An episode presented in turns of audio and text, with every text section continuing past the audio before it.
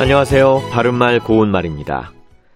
젊었을 때는 머리에 머리카락이 많던 사람도 나이가 들어갈수록 적어지게 되는데 머리카락의 숫자뿐만 아니라 굵기도 예전 같지 않다는 분들도 많죠.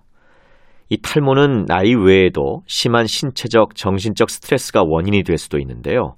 최근 코로나19 대유행으로 인한 스트레스가 탈모를 유발한다는 연구 결과가 나오기도 했습니다. 참고로 머리에 난 털을 머리털이라고 하고 머리털의 낱개를 머리카락이라고 합니다. 일반적으로 머리털이 많다거나 적다고 할 때 머리숱이 많다 또는 머리숱이 적다와 같이 말하는 분들이 많은데요. 그렇다면 머리 뒤에 쓰는 표현은 수 밑에 어떤 받침을 쓰는 것이 맞을까요? 네, 이때는 머리털 등의 부피나 분량을 뜻하는 것이므로 수 밑에 티읕 받침을 씁니다. 수처럼 티읕 받침이 있는 말 뒤에 모음 이로 시작하는 조사나 전미사가 연결될 때는 구개음화가 나타나기 때문에 티가 아니라 치로 발음하도록 되어 있습니다. 따라서 수치 많다 또는 수치 적다고 발음하는 것이 맞는 것이죠.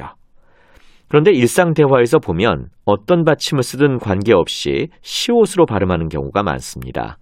예를 들어 나 밑에 시옷, 지읒, 치읒 받침을 쓴 경우에 뒤에 모음 이가 오면 각각 나시, 나지, 나치로 발음해야 하는데 모두 나시로 잘못 발음한다는 얘기인데요.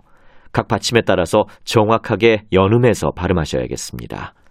바른말 고운말 아나운서 이규봉이었습니다.